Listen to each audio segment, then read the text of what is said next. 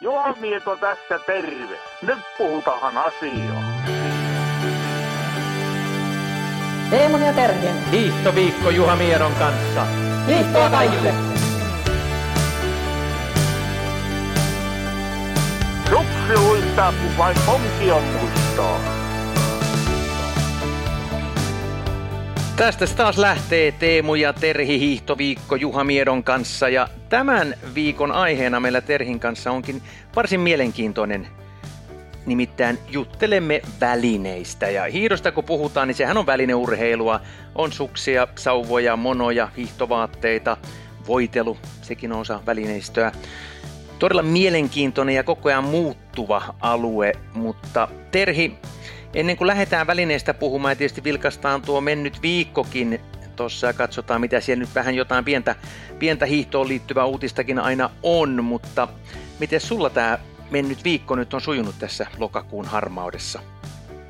Vuokatissa sujunut, että täällä on vähän, vähän hiihtokilsoja tullut kerättyä ja päässyt vähän harmaalta pakoon sitten hiihtoputkeen. Tai on tuolla pihallakin pari, pari lenkkiä tullut käytyä ja vähän aurinkokin näyttäytynyt, että, että tota, näissä merkeissä, hiihdon merkeissä. Minkälaiset siellä on olosuhteet nyt tällä hetkellä? No vähän tässä niin kuin loppuviikko kohen sitten niin kuin sa- sateli vettä ja muuta, että tota, oli, oli niin kuin vaihtelevaa olosuhdetta, oli niin kuin kelien puolesta, mutta sitten se lumi oli mun mielestä niin kuin aika liukasta kyllä, että, että ihan kiva oli hiihtää. Että olisikohan tuossa sanottiin, että puolisen toista kilometriä on niin kuin ensimmäinen pätkä, pätkä latua ollut tuossa, että varmaan kuitenkin se, että kun sinä hiihtelee vähän takaisin, niin ehkä kaksi ja puoli kilsaa siitä tulee per kierros, että pihalla pystyy niin kuin hiihtää suurin piirtein saman mittaisen lenkin kuin tuolla putkessa. Ja, ja onhan siinä niin kuin kiva päästä ulkoilmaan ja vähän enemmän mutkaa ja mielekkyyttä ja semmoista suksenhallintaa varmaan tulee, tulee niin kuin eri, eri tavalla, että silleen, silleen ihan hyvä. Tasuri ehkä pikkusen, pikkusen sitten niin joutunut hakemaan isompaa sompaa, kun tuolla ulkona hiihtää versus sitten, että jos on putkeen mennyt, mutta kokonaisuudessa on ihan, ihan kivaa. Ja Vuokatihan ei olekaan nyt ainoa paikka, missä voi tällä hetkellä hiihtää. Nimittäin etelässäkin Imatra on aukassut nyt menneellä viikolla ladun ja kävin siellä itsekin kääntymässä. Ja puolitoista kilometriä siellä on tietysti näin alkuun heti ihan hyvässä kunnossa olosuhteisiin nähden. se tietysti on saa nyt sitten nähdä, mitkä on kelit tästä eteenpäin ja kuinka paljon tuota vettä tulee taivaalta. Että muutenhan täällä ei varmaan etelässä vielä latuja avata ennen kuin jossain marraskuun puolella, mutta voidaan sanoa, että näin se hiihtokausikin pikkuhiljaa lähtee käyntiin, mutta pitemmittä puheitta mennään keskustelemaan taas menneen viikon asioista ja sen jälkeen mennään tuohon päivän teemaan, eli välineisiin.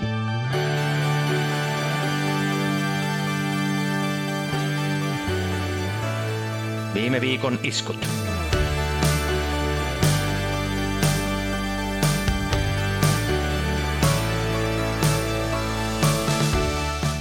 No Terhi, onko sulla mitään nyt mielessä, mitä toi mennyt viikko toi tullessaan?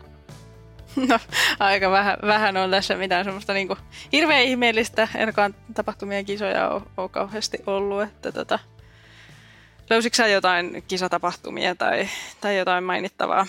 No kisatapahtumia ehkä niinkään, mutta pari pientä mainittaa voisi olla ainakin tuon Visma Ski Classicsin puolelta Challenger-sarja, eli tämähän on tämä niin sanottu kakkossarja, mihinkä voi mitkä vaan tahansa hiihdot liittyä, jossa ei tietysti mitään kuppia ole, mutta siellä on se mielenkiintoinen aina, että jos käy hiihtämässä ja voittaa sen, niin sieltä voi saada 50 pistettä, joka menee, jota sitten menevät sille niin sanotulle Pro Tourin Champion-kilpailun pisteisiin. Sen takia ne huiputkin aina jonkun kisan käy, jotta ne saa sen 50 pistettä. Ja kaksi uutta hiihtoa taas on tullut ja tämä mm. Ukra Ski Marathon joka on siellä Siperiassa. Oli itsekin sen hiihtänyt jotakin vuosia sitten. Silloin okay. oli siellä yhdessä, oltiin siellä Roposten kanssa, Ritu oli siellä ja, ja, ja tota, oli siellä muitakin hiihtäjiä ja Leekov oli siinä silloin kärjessä ja se on vapaalla hiihdetään kaksi kertaa 25 kilometriä. Se on nyt liittynyt tähän Ski Classicsin Challenger-sarjaan kuten myös Rennen.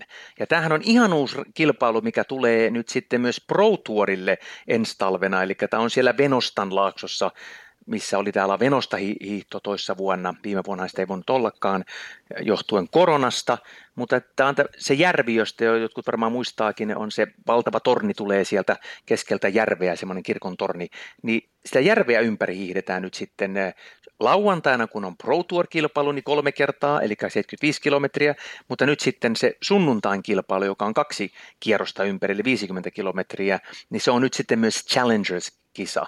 Ja itsekin ajattelin sen sitten varmasti hiihtää, koska tietysti lauantaina on selostamaa Vismaski Classicsin kilpailun, niin sitten voi itse sunnuntaina hiihtää tonne. Et ainakin noin nyt kaksi on sellaista uutta. Muutenhan siellä nyt tietysti kaikenlaista uutista Frida Carlsoniin liittyen ja, ja muihin hiihtäjiin. Niitä voi lukea sitten esimerkiksi kestävyysurheilu.fistä, miten hiihtäjät harjoittelee ja valmistautuu, mutta ei siellä nyt oikein mitään suurta uutista taida nyt tällä hetkellä viime viikolla ja tuskin vielä nyt tulevallakaan sitten hirveästi on, mutta kyllähän me lähestytään koko ajan tota, tietenkin tota kilpailukauden alkua ja kun Vuokatissa olet, niin sieltähän se taas lähtee käyntiin sitten, mm. että, että, mutta jos ei se viikko sen ihmeellisempi ollut, niin mennään eteenpäin, koska mä uskon, että ihmiset haluaa aika paljon nyt kuulla sitten, mitä me ollaan mieltä välineistä. Ja sitten ensi kerrallahan taas meillä on oikein sitten vieraskin Harri Aaltonen Startexilta ja puhutaan Harrista vähän myöhemmin ohjelman lopussa, mutta sitten kuullaan oikein ammattilaisenkin kommentteja sitten välinepuolelta, mutta mennään tuohon päivän aiheeseen.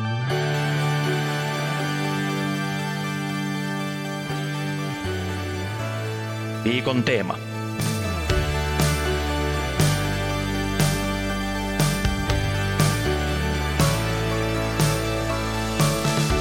Terhi, tietysti kun välineistä puhutaan, ja hiihto todellakin on välineurheilua, niin tästä nyt voidaan spekuloida sitten vaikka maailman loppuun asti, mutta Lähdetään nyt käyntiin tietysti suksista. Sukset sen jälkeen sitten voidaan puhua vähän sauvoista. Sauvan pituuksissakin on tullut koko ajan tätä mielenkiintoista ja tietysti fissirajoitukset ihan sitten ulkoiluvaatteisiinkin ja monoihin ja siihen, että aika paljonhan myös keskustellaan sitä, että hiihdetäänkö, varsinkin jos tasatyönnöllä hiihdetään, niin mennäänkö luistelumonolla vai perinteisen monolla vai kompimonolla, että kyllähän näissä välineissä riittää sitten keskustelua ja myös vähän voitelu, mutta toki voitelu voisi olla ihan omansakin, jotta ei mennä siihen nyt liian syvällisesti, mutta sitäkin voidaan tässä tietysti sivuta, mutta lähdetään käyntiin suksista. Mitä sä omalta kokemukselta haluaisit ensin niin kuin avata vähän suksipuolta, jos ajatellaan massahiihtäjän näkökulmasta? No ihan ensimmäisenä, mitä voin sanoa, että, että kyllä niin kuin tämän välinepuolen kanssa on tässä elänyt matkan varrella kyllä monenlaisia tuntemuksia, että välillä on kyllä ärsyttänyt kovasti tämä, että, että tämä on näin välinelaji ja, ja että pitäisi siihenkin sitä, sitä ajankäyttöä sitten riittää, että kyllähän se niin kuin on yksi priorisoitava asia siellä, siellä muiden, muiden muassa, mutta sitten tietysti pitää muistaa, että, että se väline on, on niin tärkeä osa sitä suoritusta ja, ja sitten jos joutuu tehdä sitä, sitä päätöstä myöskin, että, että jäänkö hinkkaamaan suksia vai, vai meikö lenkille, niin jossain kohtaa se kannattaa kyllä se välineisiinkin tutustuminen silleen ja nimenomaan suksiin panostaa, että, että tota, sillä saattaa sitten muutamankin lenkin, useammankin lenkin hyödyt kyllä, kyllä saada sitten niin kuin sekunneissa takaisin, kun, kun tota, tietää, tietää suksensa ja, ja osaa niitä käyttää. Että, en tiedä, mutta en ole aina kyllä kauheasti panostanut ja, ja ehkä niin kuin aikaisemmin on ollut varsinkin semmoisia, että haluaisi haluais vaan hiihtää, mutta tota, kyllä tässä väkisinkin joutuu, joutuu omasta pakasta koppia ottamaan ja, ja, ja joo, onhan tuossa tullut, tullut monenlaista suksea myöskin omassa, omassa pakassa kierrätettyä, että kun on, on aikaisemmin hiihtänyt vapaata ja pertsaa ja nyt sitten näitä niin kuin, erityisesti tietysti tasatyöntöpakkaa tullut, tullut niin kuin kerättyä ja kehitettyä tässä nyt sitten viimeisimmän vuosi, viimeisimpien vuosien aikana. No tuo on tietysti hyvä, kun just sanoit tuonne, että se on tietysti todella hankala, jos sitä hakee niin kuin kolmelle eri tekniikalle, että vapaalle ja tasatyönnölle. Mm. Vielä, vielä, jos haet tuommoista oikeata vielä perinteisen suksia, että itsellä hirveästi kyllä helpottuu jo vuosia sitten, kun päätin voisiko nyt 2014-2015, milloin kun viimeiset pidon kanssa on hiihdetty, ja päätin sen, että nyt mennään vaan tasatyönnöllä. Toki on väillä kelejä, viime talvenakin sitten jossakin kun hiihti, huomasi kyllä, että oikein pakkaskelillä, niin kyllähän se, jos on kova maasto, niin ei siinä kyllä tasatyönnössä mitään voita, joten, joten siellä olisi aivan hyvin voinut mennä ihan pakkaskelin suksella pidollakin, ja semmoinen on vielä helppo keli voidellakin yleensä semmoinen mm. pitikeli. Että, mutta muuten ei tarvitse enää paljon miettiä sitä, että, että onko pitosuksia ja myös vapaata hiidän niin paljon vähemmän, tai hiidän harjoituksissa, mutta kilpailua ehkä voi olla yksi kilpailu vuodesta tai kaksi, jos joskus ei jonain vuosina ollenkaan, että vähän riippuu miten, ja, ja niin ei tarvitse niin, niin sanotusti pakkaa valita. Mutta sitten taas tuon tasatyöntöpakkaa, siihen nyt on keskitytty ja kyllä mullakin peltosella hiihdän ja mulla on noita peltosen suksia tuolla erilaisia, monta kymmentä erilaista paria tuolla. Ja silti täytyy sanoa, että vaikea on löytää tietyille keleille aina just sitä sopivaa. Toki aika paljonhan mulla ollaan nyt haettu noita suksia peltosella sitten ton äh, niin sanotun 24 tunnin hiidon mukaan. Ja siinähän aina oletetaan ja toivotaan ja haetaan sellaista olosuhteita ja manipuloidaankin olosuhteita niin, että ne olisi mahdollisimman ko- kovat jäiset, liukkaat ladut, eli haetaan sellaista jäisenkelin suksia, mikä myös sitten äh, kantaisi siinä hyvin. Ja toki ei, koska suksia voi koko ajan siinä voidella, niin, niin tarvitsee olla sellaisia suksia, mitkä taas, jos verrataan Nudensösloppetia, mitä Red Bull Nudensösloppetia, mitä hiidä myös, missä heitään 220 kilometriä ja suksia ei saa vaihtaa niin tavallaan mm. siinä on hyvin erilainen, että nelosessa mä voin vaihtaa aika hyvin suksia riippuen miten mä haluan, tunti puolitoista, ehkä se puolitoista tuntia on semmoinen suurin piirtein se frekvenssi, millä vaihdetaan suksia, jolloin taas saa sitten ihan tuoreen suksia ja voi, voidellun, kun taas sitten siellä Nudensyslopetissa on pakko olla sellainen suksi, mikä kestää vielä lopussakin, kun ollaan hiihetty jo 11-12 tuntia riippuen kelistä ja pitäisi vielä olla liukas, mutta se on aika haastavaa. Kohta voidaan puhua enemmänkin, miten tämä tasatyöntösuuksia valitaan, mikä niissä on, on tuota niin, niin, tai minkälaisia ominaisuuksia niissä pitää olla. Itse hiidän kuitenkin, jos peltoista kun puhuin, niin olen tykännyt hiihtää aika paljon sillä niin sanotulla pidemmällä luistelusuksella. Ja Peltosellahan on tuo luistelusuksi varsinainen 188 senttiä ja sitten on taas 193 senttinen. Ja mä olen sillä 193 senttisellä hiihtänyt, joka kuitenkin valitaan tasatyöntöominaisuuksien mukaisesti. Ei niinkään, että se olisi luistelusuksi, vaan juuri tasatyöntösuksi. Toki Peltosellakin on niitä ihan tasatyöntösuksiakin, ja kyllä mullakin on niitä yli kaksimetrisiäkin suksia, ja välillä niitäkin käytän sitten.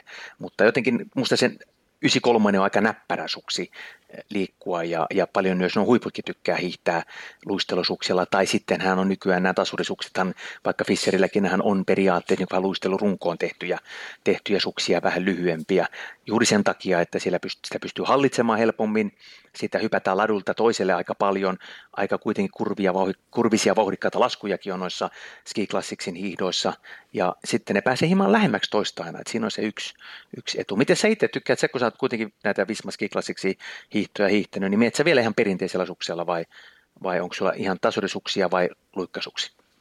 No mulla on vähän kaikkea, että kyllä mä niin viime vuosina oon, oon pyrkinyt tilaamaan, tilaamaan sitten ihan, ihan tasuripareja, mutta mulla on sillä tavalla, että tota, ja tietysti niin kuin kun, kun Fisherillä hiihän, niin sieltä löytyy myöskin ihan, ihan double bowleria, että on, on sitten vielä näitä niin kuin sekä pidempää että sy- lyhempää että niin kuin sanoit, niin löytyy niin kuin periaatteessa mullekin niin tasurisukseen 197 tai sitten näitä sprintti DPT, jotka on 191.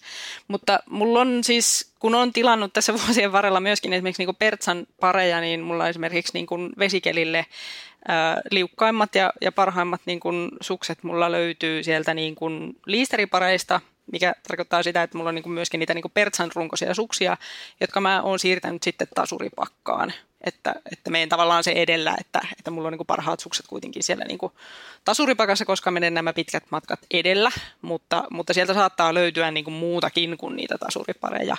Ja sitten vastaavasti mulla on niin kuin yksi, yksi hyvä pakkaskelin niin kuin vapaan suksi, joka on sitten semmoinen, että silläkin on hiihetty niin kuin sekä vapaan kisoja että sitten tasatyöntekisoja. Ja muun muassa niin kuin, no, sillä on vaikka hiihetty, hiihetty Dolomiten laufissa ja sitten viime talvena tuolla, tuolla Pyhäjärven SMissä, että sille, sille ihan mielenkiintoista, että vähän, vähän menee riskiinkin ja se on vähän ehkä myöskin haaste, että sitten, sitten tota, vaikka pyrkii pitämään niitä tietysti siellä tasuripakassa, niin sitten joutuu vähän miettimään sitä, että missä niitä käyttää ja missä niitä hioo ja muuta, että jos, jos esimerkiksi vaikka SMI haluaa kuitenkin hakea sen, sen niin kuin parhaimman parin, parin sitten myöskin, niin tota, joutuu vähän sommittelemaan, mutta, mutta, mutta Joo, 20 paria sä sanoit, että sulla on, niin mä katsoin, että mulla on ehkä suurin piirtein semmoinen viisi paria niin kuin ihan, ihan tasatyöntöpakassa, ja sitten on ehkä tämmöisiä suksia, jotka on vähän siinä, siinä välissä sitten, että, että tavallaan niin kuin se vaikkapa vapaa, vapaa pakasta pikkusen laajennan, mutta mä en ole vuosiin enää oikein vapaatakaan hiihtänyt kilpaa, että se vapaan pakka on hyvin pieni ja,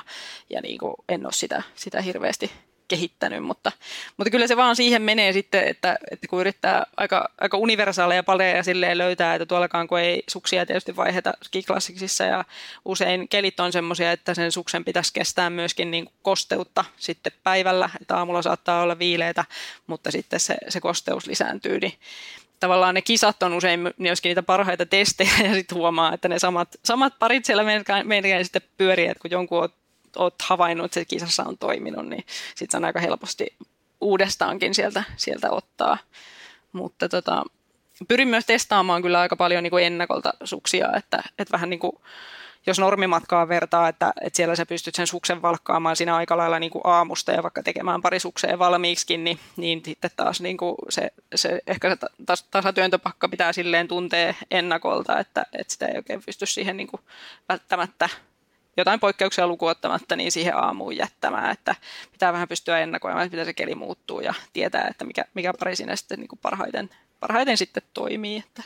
Erittäin hyvä pointti toi, juuri tuo, että sun pitää oikeastaan tietää oma pakkasi juuri tasatyöntöön, koska ne kelit vaihtelee ja, ja, ja ne olosuhteet voi olla pitkän matka hiidossa vähän sitä ja tätä, että mm. toki itsekin olen väli jopa lähtenyt ja monet muutkin on ihan huiputkin joskus lähtenyt aivan uudella suksella ja, ja, ja on tullut hu, huippuhiihtojakin tehtyä sillä tavoin ja, ja puhut noista pareista. No jos mä noita omia, että kyllä mulla jos vanhojakin pareja lasketaan, niin varmaan yli 40 paria noita suksia tuolla, mutta, mutta ja toki sitten osa mä siirrän sitten, jos mä huomaan, että ei ihan toimi kilpa, niin niistä tulee mun harjoitussuksia sitten, että kilpasuksia Joo. Mä yritän, niin kuin varmasti moni muukin, niin ei niitä sitten käytetä kun aina kilpailuissa ja väillä tietysti jossain testeissä ja, ja tämän tyyppisesti. Ja sitten mulla on niin kuin, tavallaan se jakaantuu ne huippuparit, sitten on ne kakkoshyvät, jotka on aika hyviä pareja, ja sitten mulla on erilaisia huonompia, sitten näitä rospuuttekelin, kun, kuten moni tietää, niin vähän tämä Lahdessa on se viimeinen, joka hiihtää toissa vuonna, kun vielä kuitenkin kesäkuun ensimmäinen päiväkin hiihdin tuolla 10 metrin lumitilkkaa ympäri, ja viime vuonnakin, tai tänä talvenakin, taisin, tai olin viimeinen, että mihin asti vedin jonnekin toukokuun 17. päivää vai 20 päivään asti tai Lahdessa jotain pientä tilkkaa, niin siellä hiihetä enää sitten, kun näillä, näillä suksilla, mistä lähtee jo tuota säleet lentelee välillä, kun sieltä tulee kiviä, kiviä että, ja sitä mukaan sitten, kun ne menee huonoksi sukset. Ja onpa hiekallakin aikanaan hiihetty Los Angelesissa, kun asuin, niin sielläkin vaan meti ihan vanhoilla suksilla sun muuta. Että, tätä. Mutta joo, toi, tuosta tuli vähän mieleen, kun sä äsken mainitsit noita perinteisen suksia, niin niitä kun itse nyt ei enää sinänsä hae viimeinen varmaan, niin kuin sanoin, perinteisen SM, voi olla joskus Imatralla hiihtänyt ja siitä on 2011 tai 2012 silloin mä hiihtänyt vielä. Niin miten sä nyt sitten perinteinen suksi, jos se tasuria teet, huomaat sä siinä mitään eroa tasatyönnössä verrattuna sitten varsinaiseen tasurisukseen? No mä tiedä, tasurisuksia ja niin kuin pertsarunkoinen suksi, varsinkin jos niin kuin tuommoisia niin liisteri, liisterirunkoisia, niin, niin en ole ihan hirveästi niin kuin havainnut jala alla eroa. Ja nyt tietysti se huomio, että ne mun niin kuin double bowleritkaan ei ole niitä sprintti eli ei, ne ei ole niin kuin tavallaan niistä vapaan, vapaan niin kuin rungoista muokattuja tasurisuuksia, vaan ne, ne on niin kuin 197 ja sitten niin kuin vähän kuin kaikki, niin, niin niissä en kyllä jalanara ihan hirveästi huomaa eroa, mutta, mutta siinähän on jo sitten valtava ero, jos sulla on niin kuin 197 suksi, joka on niin kuin, tavallaan pidempiä erilaisilla painealueilla sitten kuin vaikka niin kuin vapaan runkonen, niin kyllähän siinä jo sitten niin kuin huomaa, huomaa, että on välineessä ero. Painealueet on erilaiset ja se suksi käyttäytyy vähän eri lailla. Sitten mä oon huomannut, että, että se niin kuin, ö, luiston niin kuin määrittäminen ihan vaan silleen niin kuin jalkatuntumalla ihan siinä, niin kuin, että otan pari työntöä ja miltä tämä tuntuu, niin se tuntuu niin kuin olevan aika hankalaa sitten, jos sä vertaat ää, eri profiilisia suksia, että tuommoinen vapaan parihan se kiihtyy helposti ja se tuntuu niin kuin helposti tosi herkältä siinä jalan alla, mutta sitten kun sä teet vaikka laskutesti, niin sä huomaat, että sitten kuitenkin, vaikka se tuntuu vähän niin kuin nahemmalta olevinaan se, se niin kuin pidempi Pertsan runkoinen suksi, niin sitten voi olla, että kuitenkin alamäkeen se, se kantaa paljon, paljon paremmin, että, että tota, siinä helposti täytyy olla tarkkana sitten, että miten niitä sitten vertailee. Tämä on kyllä, minkä itsekin olen havainnut, että monta kertaa olen testannut noita suksia tuolla ja tuntuu heti hyvältä. Kyllä mä tykkään hiihtää lyhyellä suksia, luistelusuksilla. Kyllä mä jotenkin alla havaitsen sen eron, jos verrataan, että mä otan sitten pitkän 202 suksen. Toki sitten taas esimerkiksi nyt sitten Red Bull Nudens Loppetissa viime keväänä hiidin kyllä vähän pidemmällä suksella, oli valtava hyvä luisto, niin että totta kai sitten ottaa suksen, mikä luistaa ja on, on sitä varten, että, että ei siinä, siinä mitään ja siellä menestyttiin erittäin hyvin.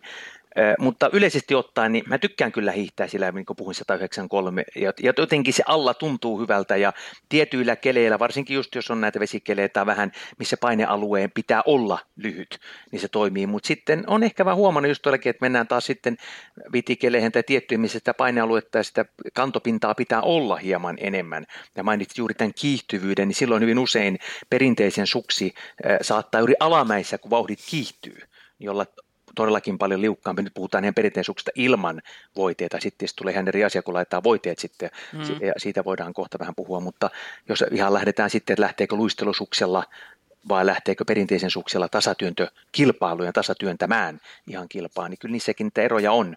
Mutta mm. toki sitten pitää mennä sen mukaan, miten se luisto on tietysti, ja, ja tota, ehkä ei se nyt teknisesti niin hirveästi sitten eroa se, se tuntuma siinä ja kun vauhtiin pääsee. Sama kuin meillä sauvat, josta kohta voidaan myös lisää puhua, kun mä aikanaan totun aika paljon pitkällä sauvalla, kesti hirveän kauan kyllä tottua näin lyhyempiinkin eh, sauvoihin ja, ja taas sitten mulla on vähän pitempi sauva taas nyt uudelleen, uudelleen millä hiihtelen ja esimerkiksi Nudensus Loppetissa kävi sitten niin, että mulla hajosi sauva aika hel- nopeasti siinä. 30 euron ottaa sitten lyhyemmän, 5 senttiä lyhyemmän sauva.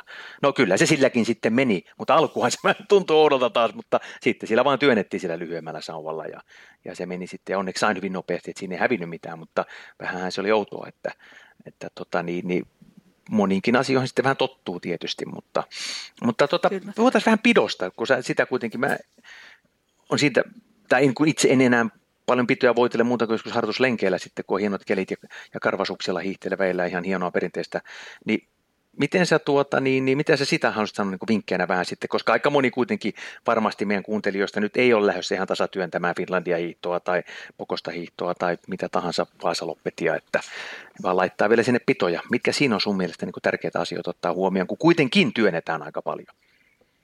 Niin, se riippuu tietysti niin kuin tosi paljon siitä, että, että mitä, mitä sä siellä niin kuin menet tekemään. Että toisaalta itse ainakin tuntuu, että, että jos mä lähden niin kuin pidoilla, niin sitten mä hiihdän pidoilla. Sitten mä en lähde niin mitään lyhennettyä pitoa sinne rakentaa. Tai sitten, että jos mä haluan työntää, niin sitten mä oikeasti työnnän enkä ota sinne mitään niin lyhykästä pitoa sitten niin hinkkaamaan. Et mulle itselleni ainakin on ollut tosi haastavaa aina hiihtää semmoisella niin vähän herkällä pidolla, että ajattelee, että no mä vähän niin kuin menen, menen sitten luistoeellä ja sitten tuntuu, että se, se niin kuin pitohiihto ei ole enää, enää kauhean rentoa, että, että tota, ehkä niihin omiin, omiin niin kuin tavoitteisiin ja kykyihin näihin niin pyrkisin, pyrkisin sitten hakemaan semmoista, semmoista suksea ja semmoista pitoa, mikä sitten vastaa sitä omaa, omaa niin kuin hiihtotapaa, että jos hiihtää paljon vuorohiihtoa ja tietää hiihtävänsä paljon vuorohiihtoa ja, ja sitten kannattaa niin kuin siihen pitoon panostaa ja, ja sitten myöskin vaikka niin kuin, tietysti no kuntoilijoilla varmaan nyt ei kauheasti sitä niin kuin suksia ole erilaisia, mutta pyrkisin siihen, että se suksi tuntuu niin kuin tutulta, että sitä on niin kuin testannut ja sillä on hiihtänyt ja, ja niin kuin tietää myöskin, että minkä verran sinne sitä pitoa laitetaan, että, että sitten jos se suksi on ihan mysteeri ja sen vie vaikka jonnekin niin kuin voiteluunkin, niin se voi olla tosi haastava sen niin kuin voitelijankaan määritellä, että kuinka pitkästi sitä pitoa sinne sitten kannattaa laittaa ja muuta, että kyllä niillä kannattaa hiihtää ja, ja tota, koittaa vähän, vähän niin kuin voidella niitä, niitä myöskin etukäteen, että semmoisilla vinkkeillä varmaan. Joo, se mikä oli hienoa viime viikon jaksossa, kun Simo Viljomi Ojanhän kertoi sitten vähän näistä välineistä ja kehottikin juuri yleisöä tai siis tavallisia kuntoilijoita myös testaamaan näitä suksia, että mm. moni varmaan lu- luulee noin, puhutaan ihan kuntohiihteistä ja että kun mennään vaan kauppaan, että sieltä saadaan tosta noin vaan.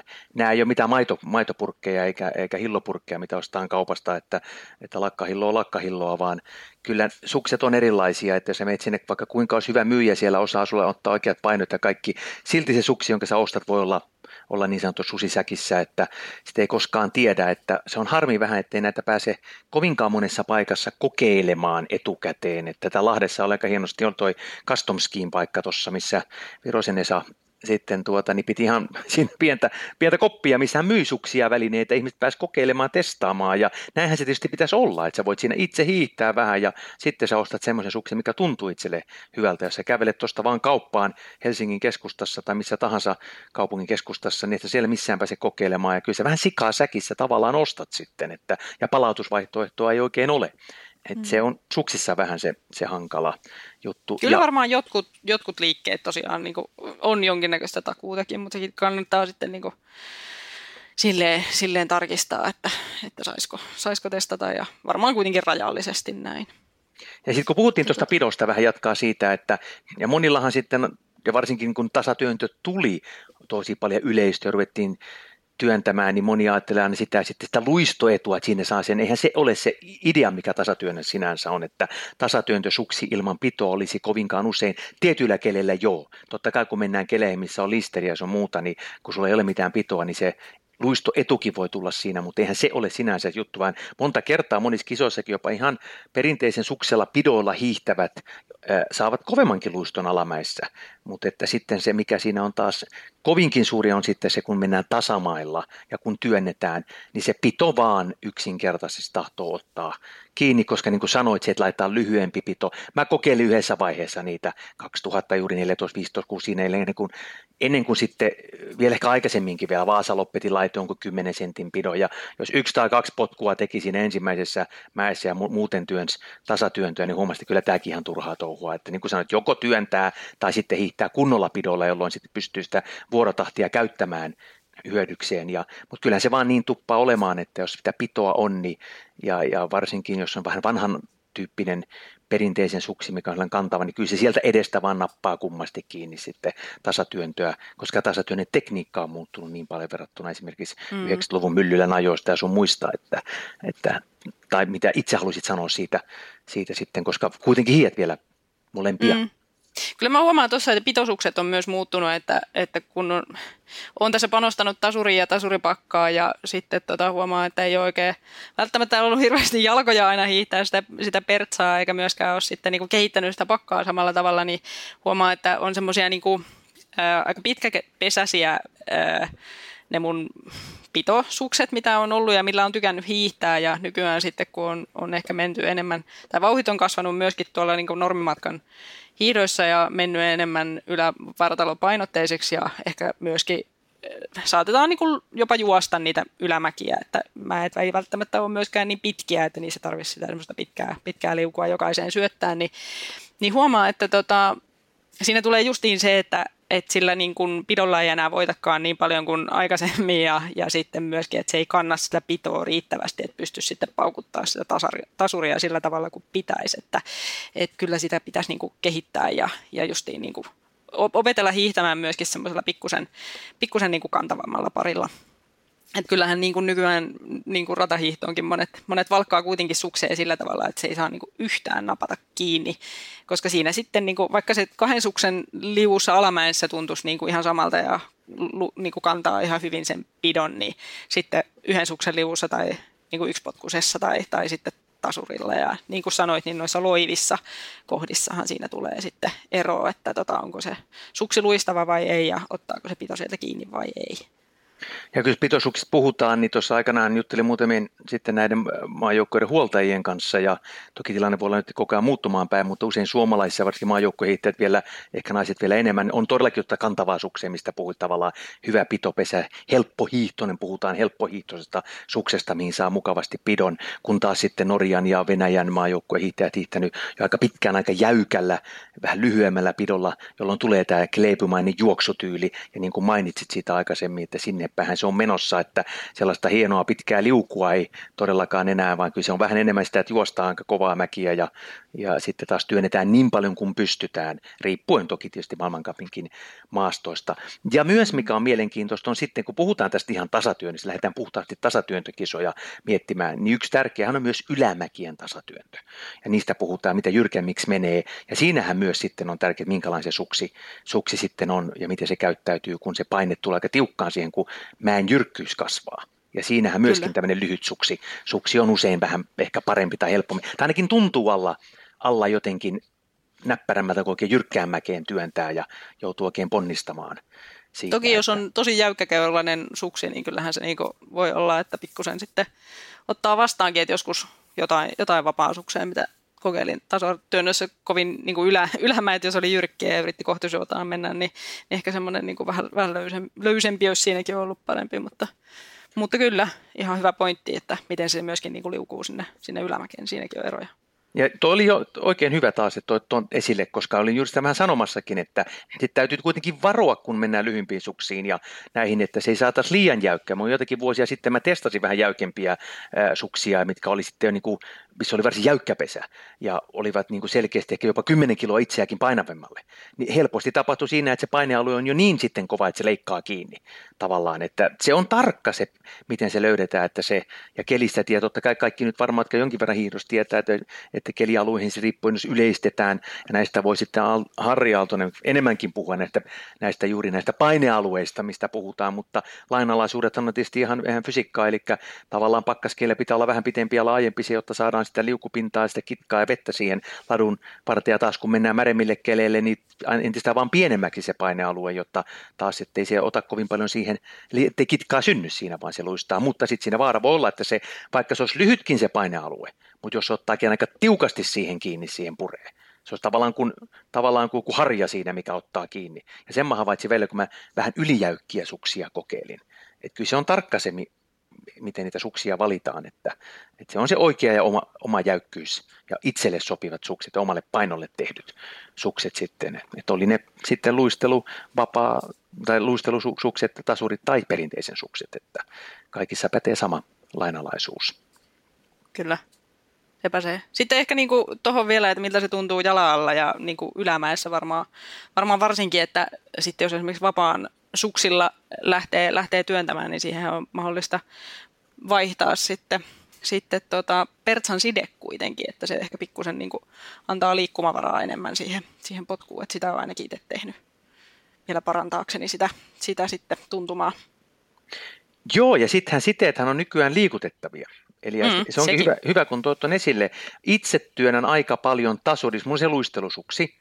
Niin luiste, jos mä sa- ja on jopa suksia, millä mä ihan sekä luistelu että olen ihan tasuri, ihan kilpaakin olen hiihtänyt mm. ihan molemmilla, niin silloin mä yleensä luisteluun taas laitan se siihen miinus yhteen, puhun nyt näistä Rottefellan äh, siteistä, niin se johonkin miinus yhteen tai mihin se nyt siinä luistelussa on, mutta tasurin saman suksen työnnän yleensä ihan taakse sitten sen, että se tavallaan nostaa sitä etupainopistettä hieman vähän ylöspäin. Eli ei tule juuri tätä, mistä äsken puhuin, ettei se painopiste sieltä edestä liian tiukkaa leikkaa, vaan siinä olisi pikkaista kantavuutta. Toki jälleen vähän kelitri vaikuttaa siihen. Ja tämä on kisoissa, harjoituksissa, mähän aika usein hiidän juuri luistelusuksella alkukaudesta varsinkin, kun mä teen samoilla suksilla saatan tunnin luistella, tunnin taas tasuria, niin ei sinne nyt siteitä siirrellä, ei. että, että sitten mä menen samalla suksella, ja kun mulla on myöskin aina sitten joko luistelumono tai sitten kompimono, niin pystyy hyvin hiihtämään eri muuta kuin sauvat vaihtaa, että se on ihan kätevää. Että onhan tämä sille hyvin mielenkiintoista, tässä on monia tekijöitä, millä, millä sitä voi pelata ja,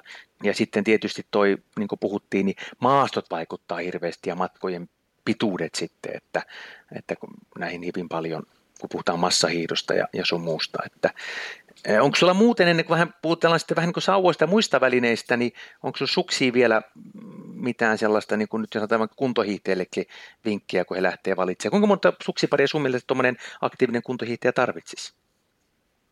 No, vaikea sanoa, mutta tietysti niin kuin, kyllähän varmaan Pertsalle nyt pärjää, pärjää niin kuin pakkaskelin ja vesikelin parilla ja tietysti sitten jos on vaikka skini siihen sitten, sitten vielä harjoituspariksi. Monithan myöskin hiihtää kyllä itse asiassa skineillä, niin kuin Simo Viljamikin sanoi, niin noita ihan, ihan tapahtumiakin, että sekin voi olla ihan hyvä vaihtoehto ja varsinkin jos olosuhteet päivän mittaan ehtii vaihtua kovasti, niin semmoinen aika, aika universaali.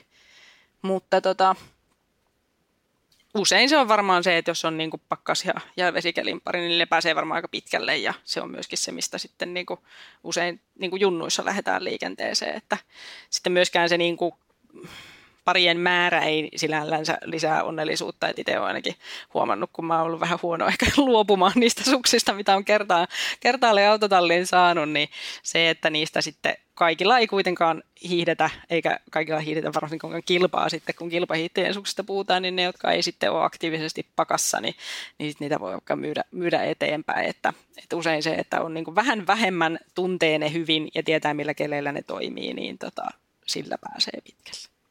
Mullakin on, mitä mä olen omille tiimiläisille, jotka on innokkaita kovia aktiivi kuntoilijoita, kilpakuntoilijoita, niin heille sanoin, että kolme paria, jos tasurista nyt ihan puhutaan, niin puhuta sitten mistään vapaasta eikä, eikä sitten pitoisuuksista, vaan ihan jos lähdetään tasatyöntämällä menemään nyt sitten erilaisia World Loppet ja Vismaski Classics hiihtoja tai Suomen massahiihtoja, niin vesikeli, hyvä vesikelin suksi, totta kai sen kun löytää, ja sitten hyvä pikkupakkasen, mä puhun siitä, siitä, ja sitten tietysti totta kai vitikeli. Sitten vielä tietysti, jos haluaa, niin on se nollakeli, joka on aika spesiaali kautta räntä, räntäsadekelit semmoiset, mutta se mennään sitten aika spesiaalikeleihin, että, että nämä yleensä, vitikeliäkin nimittäin aika paljon on, mutta jos Keski-Eurooppaan menee, siellä on varsinkin alkukaudesta niin hyvin paljon niitä sellaisia, La Diagoneella on sitten ihan tunnettukin, että siellä, ja muistaa viime talven hiihdot, missä moni palelluttikin itsensä, ja se lumi vielä siellä on jännän nihkeään, kun siellä se kosteus on semmoinen vähän, vähän outo. Toki La Diagonilla on se joki, joka nostaa sitä kosteutta, mutta, mutta muuten lumi on semmoista hyvin,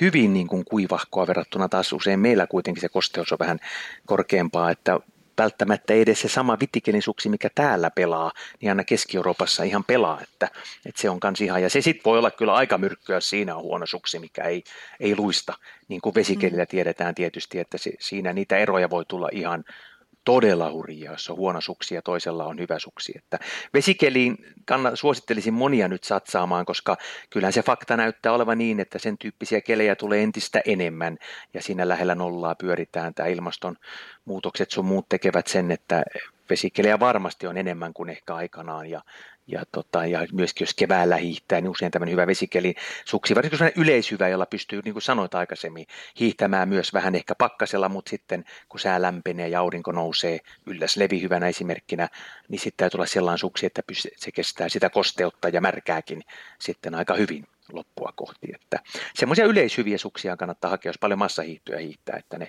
kestää näitä kelivaihteluja aika niin, paljon. kyllä kyllähän se on semmoista niin kuin universaalimman suksen, suksen hakua, kun sitten taas niin kuin se sama vähän niin kuin sekä, sekä voiteissa että, että suksissa, ainakin mun niin kuin kokemuksen mukaan, niin tuolla kun matkat on pitempiä ja sekeli vähän vaihtelee, niin semmoisesti niin kuin universaalisti hyvällä, niin pärjää, pärjää hienosti, että sitten kun mennään niin kuin normimatkahiihtoon, jossa voi olla, että 5-10 kilometriä hiihetään niin kuin alta puoleen tuntiin, niin sä pystyt aika hyvin niin kuin ennakoimaan, mikä se keli niin kuin just sillä hetkellä on ja optimoimaan sen niin kuin suksen ja voitelun ja hionnan ja kaikki niin kuin just niin kuin täsmänä siihen, mutta että, että sitten tavallaan, jos se suoritus kestääkin kolme tuntia, niin jossa on ehkä mahdollisesti vielä korkeusvaihteluja radalla, niin siinä voi ollakin, että on monenlaista keliä ja lunta ja kaikkea mahdollista siellä sitten, mikä muuttuu ja toi tuon hionan tietysti esille, tuohon ei mennä siihen nyt, se on tietysti ihan oma sitten taas maailmansa, mm.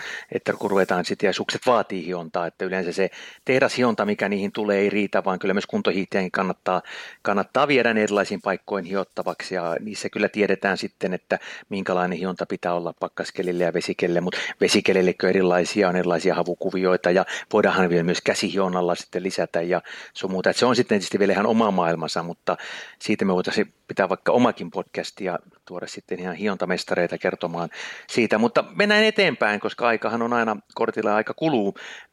Sauvoista mä haluaisin myös vähän puhua, että nehän on tietysti kans kokenut valtaisen murroksia kohta kuunnellaan, kun Juha Mietoste kertoo vähän omista, ja kun hän on aikana ihan rottinkin sauvoilla hiihtänyt, sen jälkeen terässauvoilla, ja sitten tuli, tuli Excel ja Black Feather ja niin päin pois, ja nyt näitä kevyitä sauvoja, mitä meillä on, mutta miten sä itse, mikä, minkälainen sun mielestä on hyvä sauva?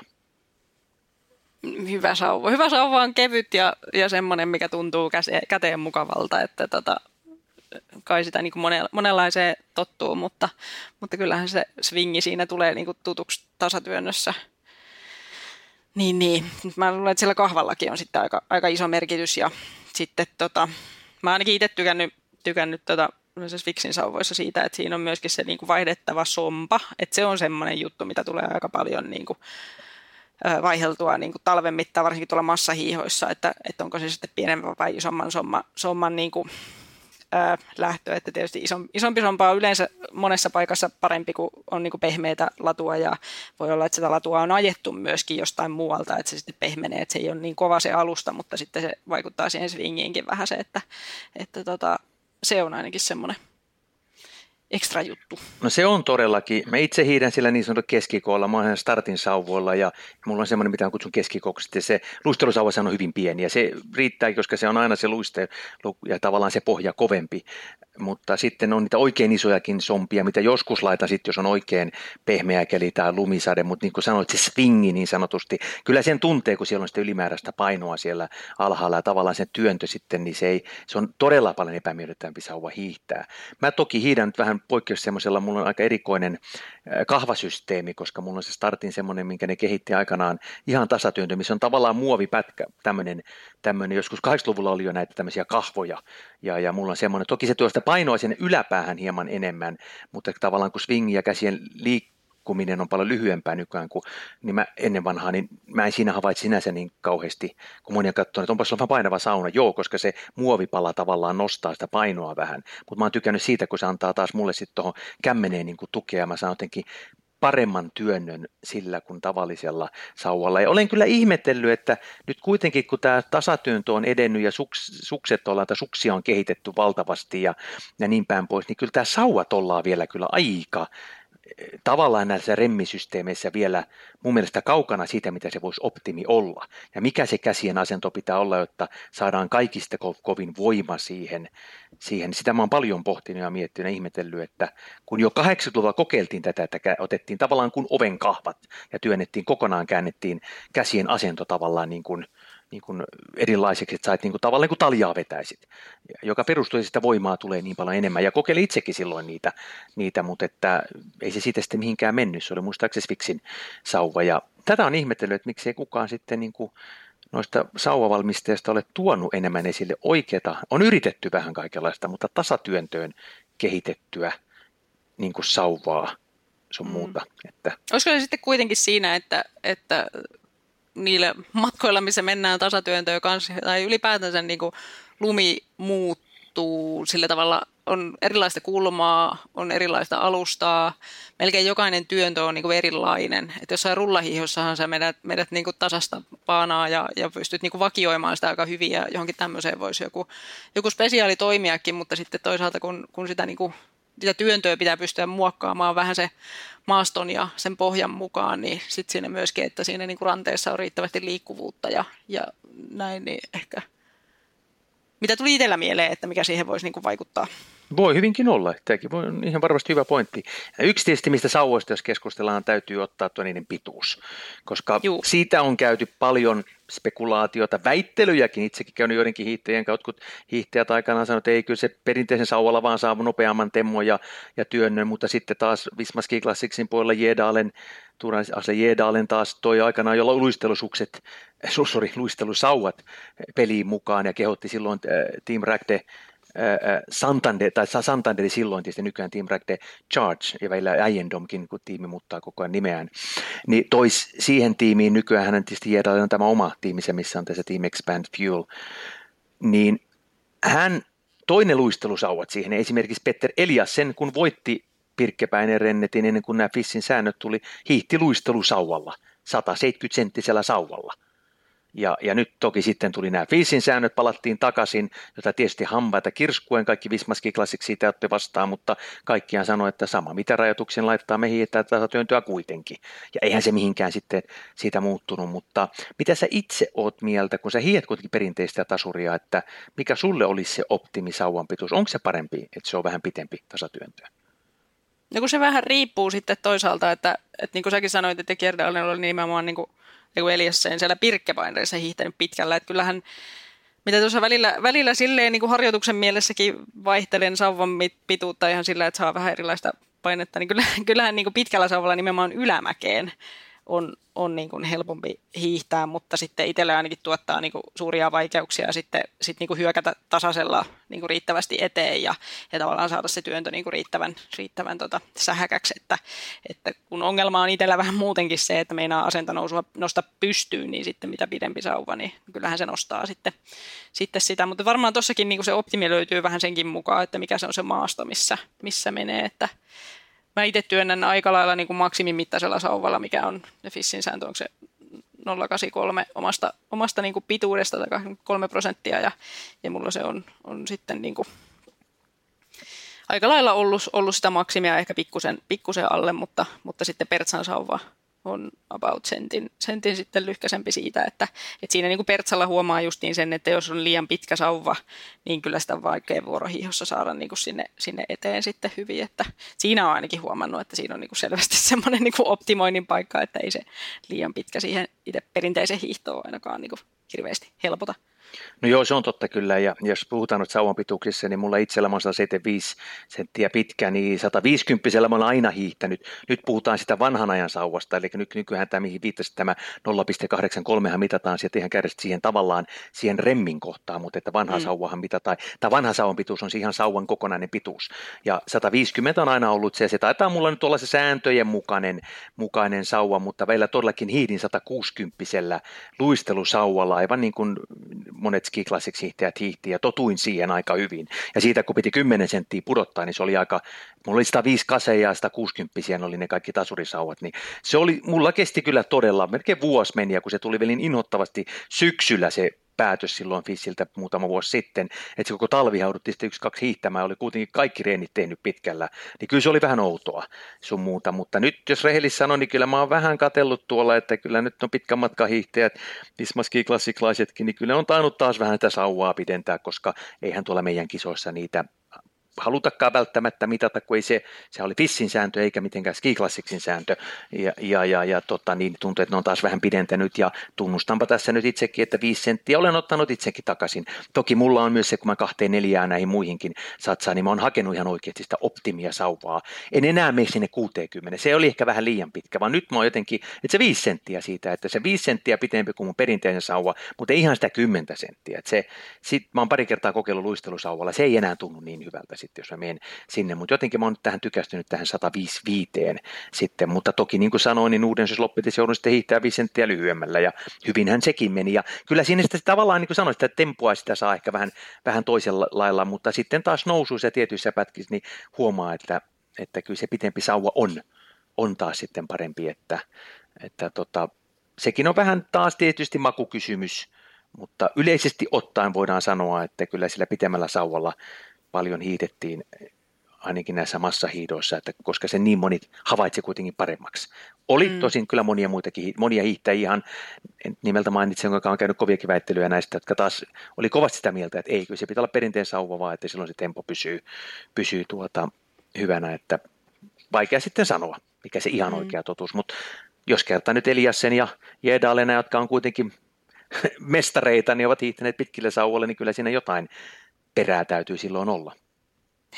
Miten sitten, jos kuntoilijoita ajatellaan, niin tarviiko niiden välittää tämmöistä sauvasäännöstä mitään? No mun mielestä ei, että hakee itselleen sopivaa. Kuntoilijalla voisin todellakin suosittaa, että jos sitä tasuria haluaa aika paljon hiihtää ja on tasuri voittonen ja pyrkii vaikka massahiihtoa Finlandikin hiihtää melkein koko lailla ilman pitoja, että jos sitten on vähän niin kuin pitoturvana ja muutamassa mäessä, niin kyllä mä vähän pari senttiä ainakin pitempää sitten suosittelisin kuin se, mikä on se Fissin sääntöjen mukainen, koska eihän, ei, heitä rankata, sehän on vain eliittille oleva, oleva, koska se on sitten, niin kuin, ja usein ainakin mä oon huomannut kanssa, että mitä lyhyemmällä sauvalla, niin kyllä mulle selkään käy aika paljon enemmän toi, jos mä lyhyellä sauvalla hiidän verrattuna, että mä hiidän pidemmällä sauvalla. että jotenkin se joutuu kuitenkin menee vähän enemmän ehkä kyyryy tai, tai tämän tyyppistä. Että, mutta toki jos taas, niin kuin sanoit, paljon hiihtää perinteistä, niin kyllä siinä se kannattaa aika tarkka olla, että se on se oikean mittainen, että ei liian pitkälläkään tälleen voi todellakin, jos sä hiet jonkun maassa jos sä hiet vaan siitä muutaman prosentin, muutaman mäen sitten vaan ja, ja muuten työnnät aika paljon, niin, niin mm. et enemmän sitten kannattaa just siihen, että se on sitten hyvä ja, ja kestävä sauva, että ei kannata liian halpoja, yleensäkään mä suosittelen, että liian halpoja välineitä ei kannata ostaa. Et sen mä oon monta kertaa sanonut monille kuntohiihtäjille, kun moni kysyy multa, että älkää menkö ostamaan niitä, niitä ämpäripohjaisuksia, jotka maksaa sen tai jotain muuta vastaavaa, että, että ostakaa vaikka käytettyjä kilpasuksia tai jotain muuta vastaavaa, että kyllä se kuitenkin on kuntohiihtäjä, eli siellä on kilpasuksella hiihtäminen tai edes siellä kakkos, kilpasuksella, niin, tai mikä on se kakkosluokan suksi, niin on se niin paljon hienompi elämys, kun nostaa niitä ihan halpoja ja samoin jotain, jotain 20 sauvoja, mitkä on ihan ritsoja sitten, että kyllä siihen sen verran kannattaa satsata noihin välineisiin, että se hiihtonautinto on niin paljon parempi ja sen on kyllä kokenut parikin kertaa, kun joillekin kuntohiihtäjille sitten myös myynyt tai antanut jotain vanhoja omia kilpasuksia, jotka itselle ei ollut kovin hyviä suksia, mutta he, ne kun on voideltu, heille on ihan yksi kaveri aikanaan sanoi sitten, kun oli jollain ihmesuksilla hiihtänyt, kun oli aivan naarmusia, kun mä katsoin niitä, sitten kun hän sai multa sitten vanhat kilpasukset ja voideltu, niin hän hitti jonkun lenkin, mitä hän yleensä hiihtää 10 minuuttia nopeammin. Kunto ei ollut kasvanut, vaan sukset meni kympin 10 minuuttia. Hän ihmetti, miten tämä on mahdollista, että voi. Tämähän on ihan eri laji. Että kyllä siihen kannattaa niin välineisiin panostaa kuntohiihtäjänkin ja ostaa itselle kunnon setti. Tai ainakin vaikka yhdetkin sukset, niin yhdet hyvät kunnon sukset sitten ja, ja välineet. Ja sauvoihinkin vähän enemmän rahaa, ettei ne ole ne halvimmat letkut sitten. Kyllä, tämä oli hyvä vinkki. Miten sitten, jos tota, niin se on sauvoista varmaan niistä pituuksista siinä, siinä mutta sitten ihan muuten mietitään monoista vähän nopeasti. Mainitin tuossa alussa vähän, että ja sitä multa moni kysyy, että millä monoilla kannattaisi mennä. Esimerkiksi näitä mun omia timanttitiimiläisiä, kun rullahiiholla, niin mä heille monille sanoin, kun he tulivat siihen ensimmäisiin kreeneihin, ne oli ne pe- perinteisen monot. Mä sanoin, että vaihtakaa noin äkkiä vaan luistelumonoon tai tuohon, että on niin paljon helpompi hittää rullasuksiakin, se on rullasuksillakin, koska ne on niin paljon tukevammat, että niin he tekivät, ja ihmettelivät, että onpa tämä niin paljon mukavampaa tämä rullahiitto, kun varsinkin se, kun se on tavallaan elää se suksi koko ajan, jos sulla on tuo perinteisen mono, missä ei ole mitään nilkkatukea, ja varsinkin mitä vanhemmaksi tullaan ja tasapaino heikkenee, senkin voi sanoa, niin sekin on yksi pointti, niin ainakin mä itse olen havainnut, että kyllä on niin paljon mukavampi hiihtää. Mä hien aina luistelumonolla tai kompimonolla myös kesällä, että talvellakin ja kaikki kisat myöskin, että en perinteisen. Mutta tietysti sulla varmaan vähän eri kuin sen päillä hiihdät pidollakin. Niin. No joo, tarvella tietysti tulee pidoilla, kun hiihtää niin hiihdettyä ihan, ihan Pertsan monolla, mutta kyllä mäkin rulla reenit aika lailla vedän.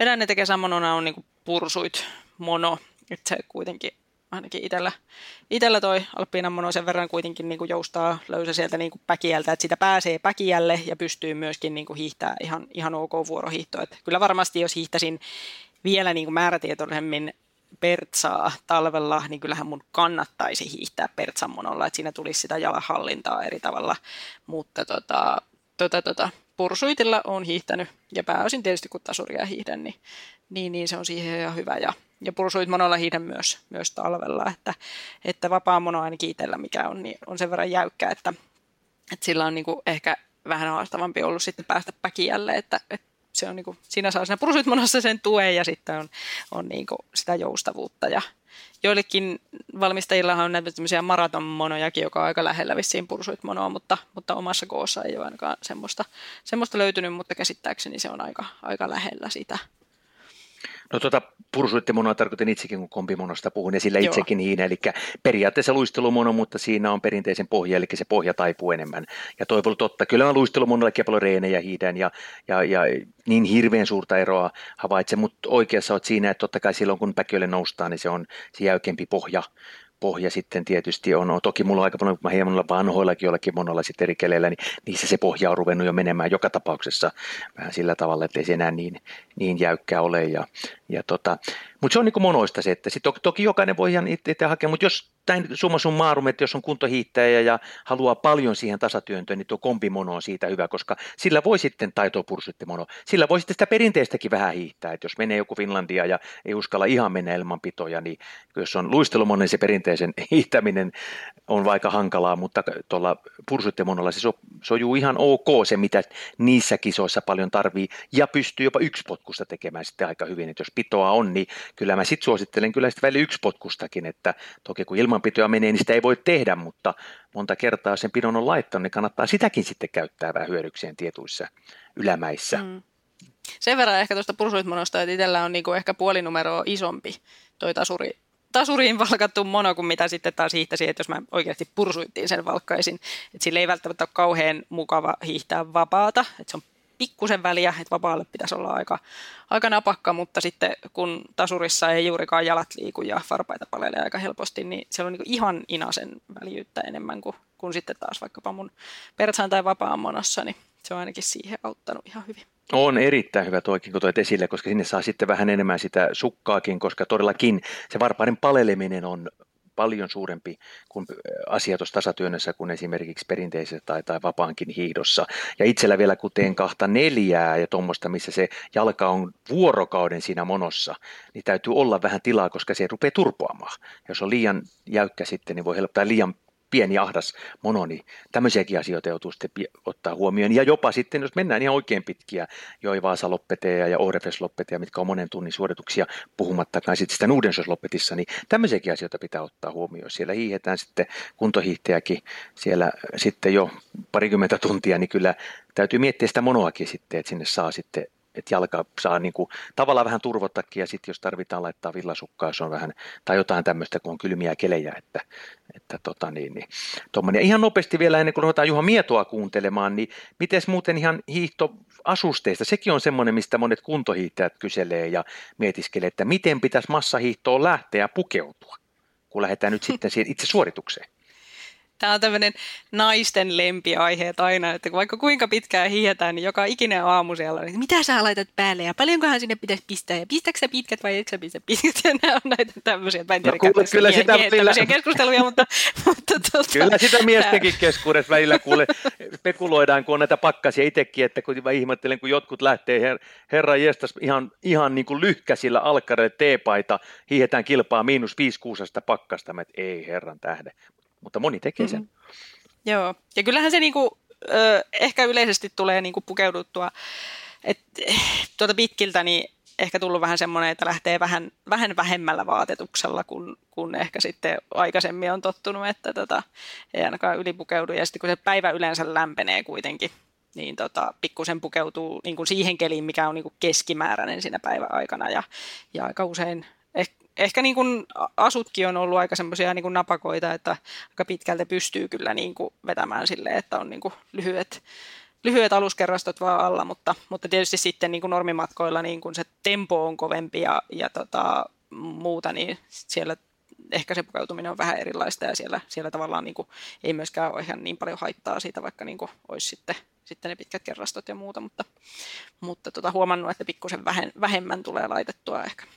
No mulla itsellä on se, että näin vanhemmiten mä oon tullut siihen, että mä en halua enää palella kuitenkaan. Että, ja on huomannut sen, että jos mulla on reidet vähän liian kylmät, niin, tai ei, esimerkiksi just puhun äsken sitä lyhyistä alkkarista, mä en kyllä kovin helposti lyhkäsi. Olen kyllä jossakin nollakeleillä ja plussakeleillä mennyt ihan lyhkäisilläkin alkkarilla, mutta mä en ole havainnut siinä mitään hyötyä, että mä mieluin pidän reiteni aika sille, että ne on vähän lämpimämmät, jotta mä havainnut, että jos ne kylmenee, mulle se vaikuttaa koko verenkiertoon ja systeemiin, että sitten mä se tasuriakassa oikein käyntiin. Että, mm. että, niin ja kuten sanottu, niin siinä tasurissa jalat ei liiku niin paljon kuin vaikka niin kuin vuorohiihossa tai luistelussa, niin se tavallaan edesauttaa sitä kylmenemistä myös helpommin. Kyllä, ja sitten, mutta semmoinen ehkä yleisääntöinen kuntohiihteelle on se, että kun lähtee tuommoiseen suoritukseen, toki se taas riippuu vauhdista, e, että mitä kovempaa mennään, niin sitten se kuitenkin se, sanotaan, että kilpahiihteellä monta kertaa sanotaan, että pitää vähän tuntua kylmältä, kun seisoo siinä lähtöviivalla, mutta kun vauhti pääsee ja vauhti on kova, niin siinä pysyy lämpimänä, mutta vähän samaa varmasti voi kuntohiihtäjällekin, että siinä voi vähän tuntua viideltä, kun seisoo starttiviivalla, mutta kun pääsee käyntiin, niin siitä se lähtee liikenteeseen, ettei liikaa pukeudu, ettei liikaa sitten hikoile ja, ja, ja tulee sitten epämiellyttävä olo jossain vaiheessa, kun sitä vaatetusta on liian paljon. Mutta toki täytyy muistaa, että eihän heillä useinkaan se vauhti ole ihan sitten maksimia koko ajan, joten jos on kylmäkin, niin kannattaa sen kylmääkin varautua sitten ja katsoa, että on sitten oikein oppisia. No mainitsin noista aluskerrastoista, nykyään on varsin hyviä kaikenlaisia aluskerrastoja, mitkä pitää hyvin lämmön ja sun muuta sitten. Ja sitten vauhdista riippuen, että toki jos yrittää ihan kunnon tulosta, niin sitähän mennään ihan kilpa-asulla ja sitten tietysti voi jos ei taas ihan niin ole, niin totta kai joku tiukka hyvä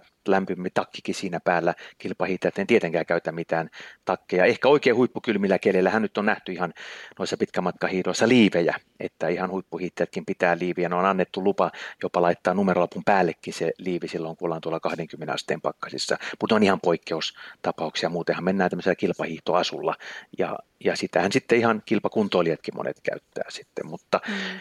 Mutta mennään nyt eteenpäin ja kuunnellaan sitä Juha Mietoa nyt sitten, koska Jussi joutui aikanaan todellakin käymään läpi aikamoisen myllerryksen noissa välineissä, ihan puusuksesta, rottinkin sauvoista siihen, mitä sitten tuli, tuli nämä lasikuutu sukset ja sitä myöten sauvojen muuttu terässauvuoksi ja tuli sitten näitä ihan kevyitä sauvoja 80-luvulla ja vielä kaiken lisäksi siihen vielä luisteluhiihtokin, että on se Jussikin paljon joutunut kokemaan.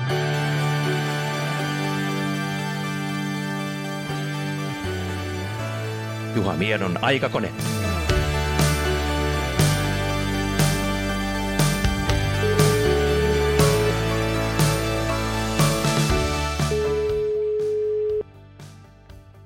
No niin, Halo. kuuluuko Teemu täällä? Kuuluu, kuuluu. No Juha Mieto, mitenkäs sun aikanahan silloin tapahtui aika paljon välineissä murroksia. Puusuksesta siirryttiin lasikuitusukseen ja, ja niin päin pois. Sauvoissa tapahtui, monoissa tapahtui. Aika monta. Hyllerrystä. Joo, kyllä, kyllä. Voidaan sanoa, että melkoisen kirjo on käynyt läpi, kun 24 vuoden ikäisesti hiihdin tuota pu- puusuksilla. Toisin sanoin opiin hiihtämään niin sanotusti vanhan ajan tyylillä, eli puusuksella ja riekonaalihiihtoa ja silloin mentiin ää, oli ka- kaksi vaiheesta, kolme vaiheesta, nelivaiheesta, potku ja työntö. Ja se oli melkoinen mullistus sitten, kun tuli nämä niin sanotut lasikuitusukset. Lopetanko mä tässä vaiheessa tähän? Ei, jatka vaan. Voit ihan jatkaa. Joo, ja no sitten 74 tuli se murros. Aivan niin kuin äh, puun takaa yhtäkkiä Faluniin ilmestyy nämä ken- neisselit, jotka silloin oli aivan ylivoimaiset. Oli Visserilläkin, mutta ne oli tekälehiä vielä naisselihin nähden. Meillähän 73 kesällä tarjottiin näitä naisseleita, mutta me naurettiin ne pellolle nämä sukset. Ne oli kolhon näköiset, viisi senttiä paksut ja näin poispäin. No meille ei näitä sitten tarjottukaan ja niitä salaa hiihti ranskalaiset ja ketkä niillä hiihti ja ne oli testannut ja torennut ja katsonut tietyissä kilpailuissa, että laskuosuudet mennään huomattavasti kovempaa.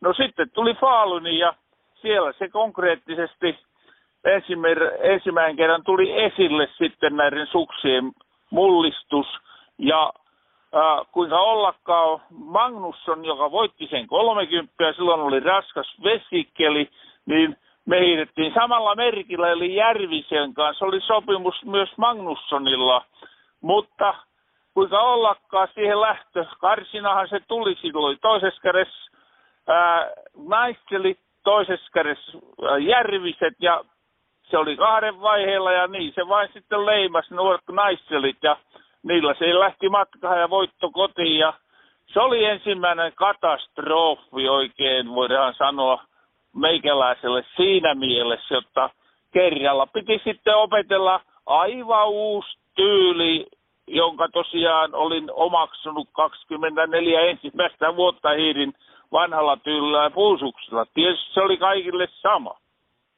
Mikä siinä tyylissä oli sitten niin erilaista puusuksella, että monihan meistä nyt varmaan kuuntelijoista ole enää puusuksilla hiihtänyt, joten sitä tietoa ei ole, niin mikä siinä oli tekniikassa, mikä muuttui niin No paljon? kyllä, katso, ne oli huomattavasti liukkaammat. Ni, niihin laitettiin vain keskelle voidetta. Ja sitten tuota, ää, ne oli, ää, pikkusen potku piti olla toisenmoinen, ei niin kun puusuksi kokonaan voideltiin, niin sitähän mennä rommellettiin pitkällä kovalla tyylillä ja näin. Ja tuossa oli, nuo oli huomattavasti liukkahimmat ja näin, niin siinä piti opetella välittömästi uusi tekniikka. Oliko siinä sitten eroja sillä tavalla, että puusuksissa, että ei ollut niin väliä, oliko, että sanotaan, että helpommin löytyi tasa, tasaiset välineet, kun nykypäivänä suksia on niin valtavasti, ja kun ollaan tässä näissä muovisuksissa tällaisissa, niin, niin suksien erot keskenään on valtavia. Että Oliko Kyllä ne, joo, kyllä puusukset oli näin, jotta ne keskinäiset erot oli vain loppujen lopuksi hyvin pieniä ja kärsi laittaa jopa oikein hu- tuota kunnon piron, eikä se silti luisto siitä kärsinyt, jotenka kyllä, kyllä se myös tuota, äh, voidaan antaa suksien käyttäytyminen muuttuu täydellisesti, kun tuli nämä lasikutusukset. Miten sitten sauvat? Siinähän käytiin kanssa. Sitten rottinkin sauvasta terässauvoihin ja sitten Kyllä. Exceli tuli sitten kevyillä sauvoilla. aluksi oli mullakin eh, tuota, rottinkin sauvat ja sitten tuli tuli näitä äh, tuota, metallisauvoja vai miksi mitä nyt sanottiin, että äh, ne oli siinä tietyn aikaa tapetilla, mutta sitten tuli kuule e, suomalainen Excel kehitti tuota hiilikuituputken ja, ja teki hyvät sommat sun muut. Sompa oli toispuolohoonen, jotta voidahan sanoa näin jälkihin päin ajateltunakin, niin se oli kaikista suurin mullistus ää, tämä sauvojen tulo. Kyllä Excel hallitti markkinoita täydellisesti. Voidaan sanoa, että useamman useamman vuoden ja, ja Excelillä oli myös hyöty siinä, että ne oli tosi kestäviä ja totta kai se pääsi aika edullisesti sitten, se ei tarvitse kellekään oikein kunnolla maksaa, kun kaikki, kaikki tuota halusi siirtää Excel-sauvalla. Eikä sen tarvinnutkaan maksaa. Mulle se jonkun, jonkun verran antoi sauvoja kyllä, että niitä, niitä kärsii pikkusen tuota, voidaan markkinoidakin ja näin poispäin, mutta ää, se oli täydellinen mullistus ja jäljistä päin sitten kun muut alkas pikkuisen kehityksessä saamahan Excelää kiinni, niin Excelhän teki kuitenkin tätä putkia monelle eri firmalle jälkihin päinkin sitten vielä. No miten paljon se muutti sitten, jos oli noin suuri mullistus, niin tekniikkaa ja hiittämistä, kun sauva olikin ihan toisenlainen sitten, kun Rottinkin No tuota voidaan sanoa, että se, se nopeutti kuitenkin, kun se oli, se oli vielä näin, jotta kun monta kertaa vanha sauva oli sellainen, jotta ää, siellä alapäässä oli liikaa painoa, niin sehän hirasti myös sitten tuota, sitä tekniikkaa ja näin poispäin. Nyt kun Excel-sauva oli, niin se oli hirmu kevyt sieltä alapäästä. Eihän se periaatteessa siinä kättä vasten oleva paino, vaikka se olisi enemmänkin, ei se meinaa sitä, vaan se, että se heilahdusliike siellä, niin kyllä se nopeutti tekniikkaa a- automaattisesti. Taikka se pakotti nopeuttamaan. Miten sitten puusuksia aikaan, kuinka paljon teillä oli niin kuin sulla esimerkiksi suksia sitten, vai oliko se vain muutamalle kelille ja niitä ei tarvinnut no, olla sitten kymmeniä pareja? Se oli juuri näin. Se oli monta kertaa niin uskomattomalta kuin tuntuu, niin kuin jos oli hyvä puusuksi pari. Viru viekö se meni kelillä kuin kelillä mätö vesikelillä ja kovilla pakkasella jostain syystä, niin se oli niin, ää, se, ja eikä niitä tarinnut niitä suksia olla röyhkiökaipalla. Ja sitten kun tuli nämä lasikutusukset, niin silloinhan tuli nämä suksipuolit. Ja siinä oli sanottu, ei se ole, siinä oli vain näitä viisi paria per lurius vuorissuksia. Se oli näin pieni määrä. Totta kai niitä mäkin varmaan vähän enemmän sain, mutta periaatteessa oli määrätty viisi paria. No eihän niistä kun löytynyt niistä pienestä määrästä muuta kuin ää, pari tai kaksi, korkeintaan kolme paria oli käyttökelpoisia, niin ei siinä kuule suksen testauksessa kuule mennyt pää sekaisin, ei ollut sataa paria niin kuin yhdessä välissä, niillä oli aivan hirvittävät määrät, että monta kertaa näin sivullisena ajateltuna, niin tuntuu, että eikö niitä ollut vähän liikaa yhdessä välissä, mutta kyllä, no se oli aikansa kutakin meidän aikana, ei tuota aikaa mennyt siihen, jotta tuota piti suksia liikaa testata, kun tiesi etukäteen, että nämä pari pelaa tällä kellillä ja sillä sipulla. Ja varmaan oli sitten puusuksi aikaan, se tuntuu kuulostaa, että se oli tasaisempaakin, että kilpailu oli enemmän sitten mies miestä vastaan, kun kaikilla oli kuitenkin suht hyvät sukset sitten. Kyllä, juuri näin, juuri näin. Miten sitten muut, muut, jos mennään sitten miettimään vaikka monoja, nekin muuttuu aika paljon. Muistan omasta lapsuudesta, kun se Airas toi sellaisen, missä oli sellainen pieni, pieni kärki ja Jevgeni Beljaa, ja se taisi jossain viestissä hajotakin. Ja... No se hävisi siinä, äh, hajosi siinä kultamitalihiihdossa tuota silloin, mutta siitä huolimatta me oltaisiin kilpailu voitettu, vaikka niillä on olisi hajonnutkaan, mutta ky- kyllähän se näin oli, jotta se mono me puhuttiin monosta, hi, hiihtokenkä, niin, niin sehän kehitys oli myös hirvittävä sitten. Voidaan sanoa, että siinä 75-76, niin sen jälkeen tuli hirmu kovat kehitykset, että siihen asti monot oli monoja. Ja joskus jopa linkin leveitä, että kun latukoneihin oli sellaisia, että ne Eh, oli kapea ura, että mulla kyllä yli 50 numeroinen kenkä, niin monet kengät on kuule puhki kulunut tuosta kuule reunolta. Mutta sitten näitä monojen valmistajia tuli kuule hirvittävä määrä. Tuli Norjasta. En mä tiedä, oliko Ruottista kuule niinkään paljon. Kuule Norjasta tuli Suvereen niminen kenkä, jolla minäkin hiihin. Mutta sitten tuli tämä ranskalainen Adidas, ranskalainen kehittämä Adidas-kenkä. Niin se mullisti sitten ja sittenhän niitä alkaisi niitä kärki, kärkikenkiä tulohon muiltakin virmoilta. Että ja sitten tuli sen jälkeen sitten, kun tuota se tietty puumi oli ohitte, niin tuli Salomonin systeemi. Se, se muutti kaiken ja se oli niinku se oli, voidaan sanoa, että mun aikanaan täydellinen hiihtokenkä.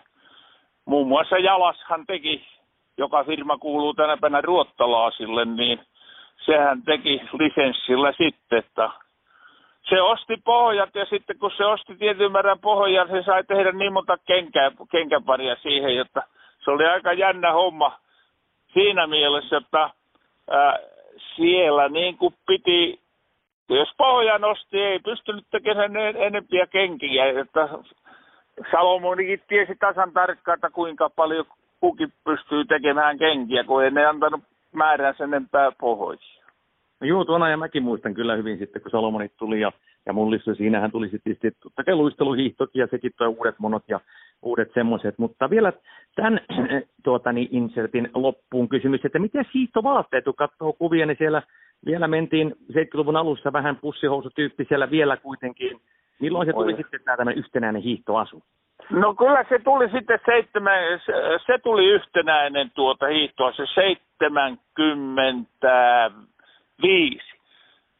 Faalunis meillä vielä oli kuule näin, jotta kuule, kuule, kun laski, niin kauhia ääni kuuluu, kun se lepatti kuule nuo lahkeet ja tuota reisen kohdasta ja sitten se hiihto hiihto yläpää, että voidaan sanoa, että se tuli kerralla sitten.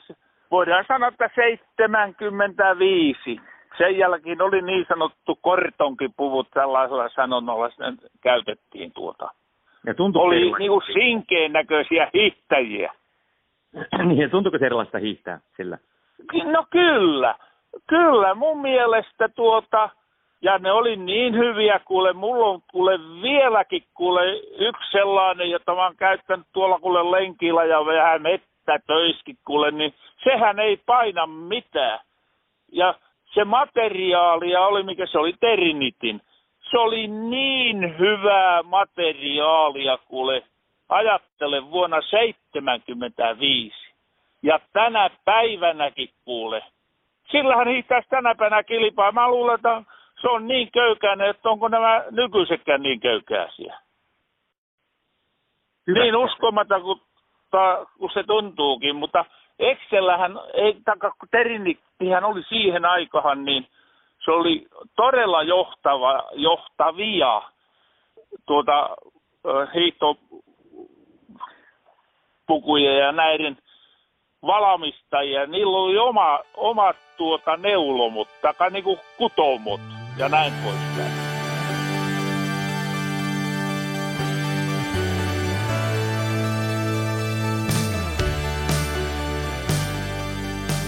Mikä musta oli aika mielenkiintoista kuuntelijata Jussin puheita. Siellä on, täällä on valtavia hienoja tarinoita ja toi aika tavallaan ja itsenikin sinne lapsuuteen. Puusuksilla mä en ole koskaan hiihtänyt, ehkä jotain pientä kokeilua, mutta mun aikana se oli kuitenkin josta lasikuitusuksia ja sittenhän tuli 80-luvulla tullekin nämä, nämä sitten äh, luistelutyylin myötä suksetkin kehitty. Mutta jotenkin se tuntuu ja kuulostaa siltä, että se on ollut aika tasapuolista se hiihtäminen. Ei silloin tarvittu kymmeniä kymmeniä pareja ja ei testattu satoja pareja ja kaikki oli vähän niin kuin enemmän samalla viivalla kuin pusuksilla hiihetti.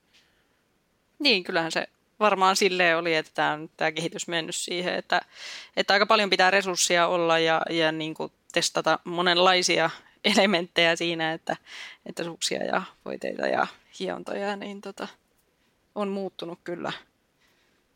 Ja se kilpavarustelu myöskin sitten niin kuin eri, eri niin kuin joukkueiden, että puhutaan sitten maajoukkueista tai, tai vaikka noista niin kuin Ski Classicsin tiimeistä, niin, niin usein sitten myöskin niin kuin, tota, vaatii aika iso, iso budjettia, että pystyy niin kuin laadukkaasti sitä, sitä hommaa sitten tekemään. Eli voitaisiko sanoa, että tämä on vähän mennyt turhankin välineurheiluksi tämä hiihtäminen?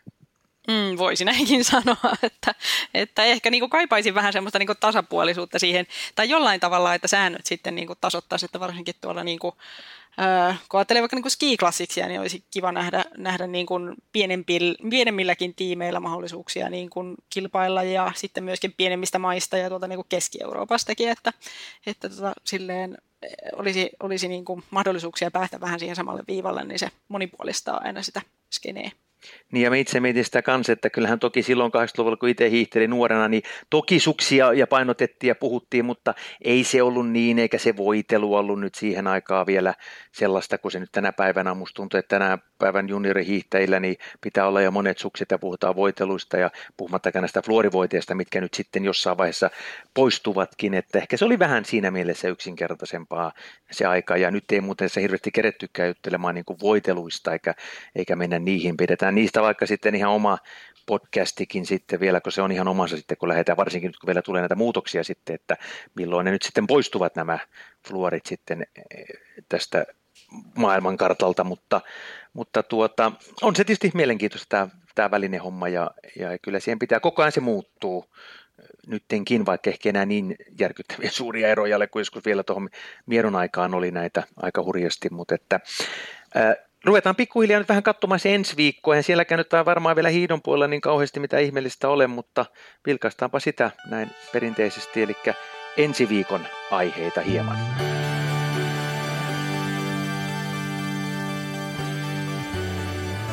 Ensi viikon tärpit.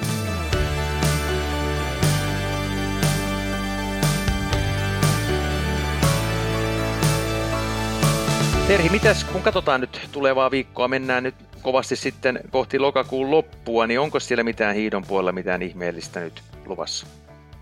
Apua en mä ole ainakaan löytänyt.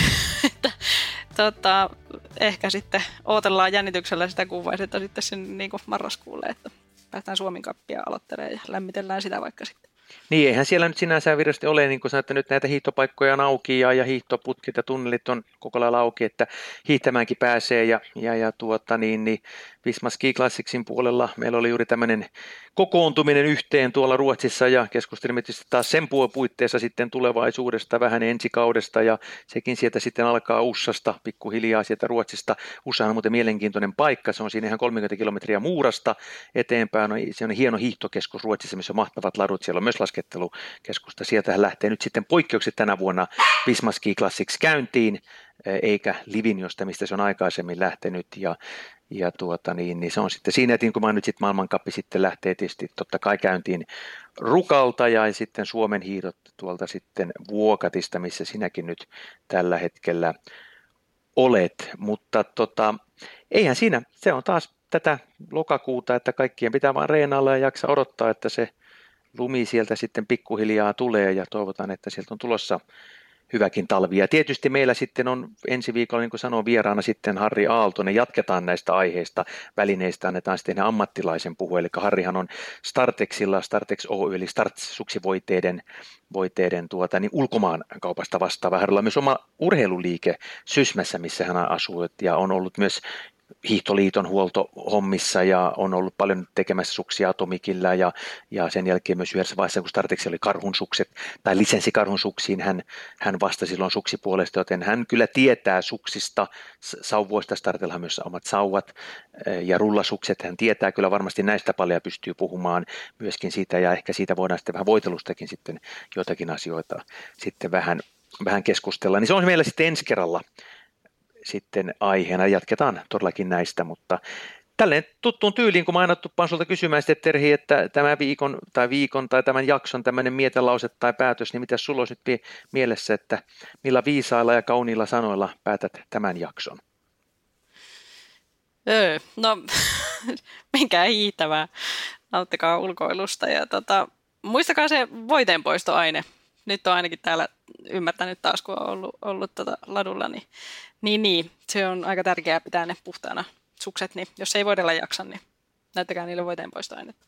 Niin ja siitä Maapakin voi myös jatkaa, että mitä itsekin hyvin paljon tekee, että kuntohiihtäjille ja, ja muutenkin, niin ihan hyvin nämä pikavoiteet on valtavan hyviä, että jos ostatte sukset, ne pitää, kuten puhuttiin, niin hiotuttaa ja sitten voidelluttakaa ne, jos ette itse osaa voidella, niin, niin että ne on hyvin voideltu. Sen jälkeen pystyy aika hyvin pärjäämään lenkeillä harjaamalla ja käyttämällä näitä pikaluistoja ja pika, myöskin pikapitojakin, mutta etenkin jos nyt tasuria tekee, niin, niin teen itsekin, että en mä joka kerta suksia voitele, vaan hyvin paljon näitä pika, pikavoiteita käytän, niillä pystyy nykyään jo aika pitkälle hiihtämään ja pitkillä lenkeillä mulla on jopa mukana niitä ja harjaan aina välillä parin tunnin välein suksia lisää nopeasti vähän luistoa, niin sillä taas menee eteenpäin, että kyllähän se sinänsä hiihto on tehty aika paljon helpommaksi kuin se ehkä joskus oli ainakin voiteluiden suhteen, mutta ei mitään. Kiitoksia paljon kaikille taas kiitoksia sinulle Terhi, kuten aina, ja kaikille kuuntelijoille, ja todellakin ensi kerralla jatkamme tästä samasta aiheesta, ja kuten Terhi sanoi, niin ei nyt mitään muuta kuin ulkoilemaan, urheilemaan ja nauttimaan tästä kevätsäästä, vaikka väillä se hieman harmaata onkin. Ei muuta kuin moi moi! Moi moi! This podcast is a W Sports Media production.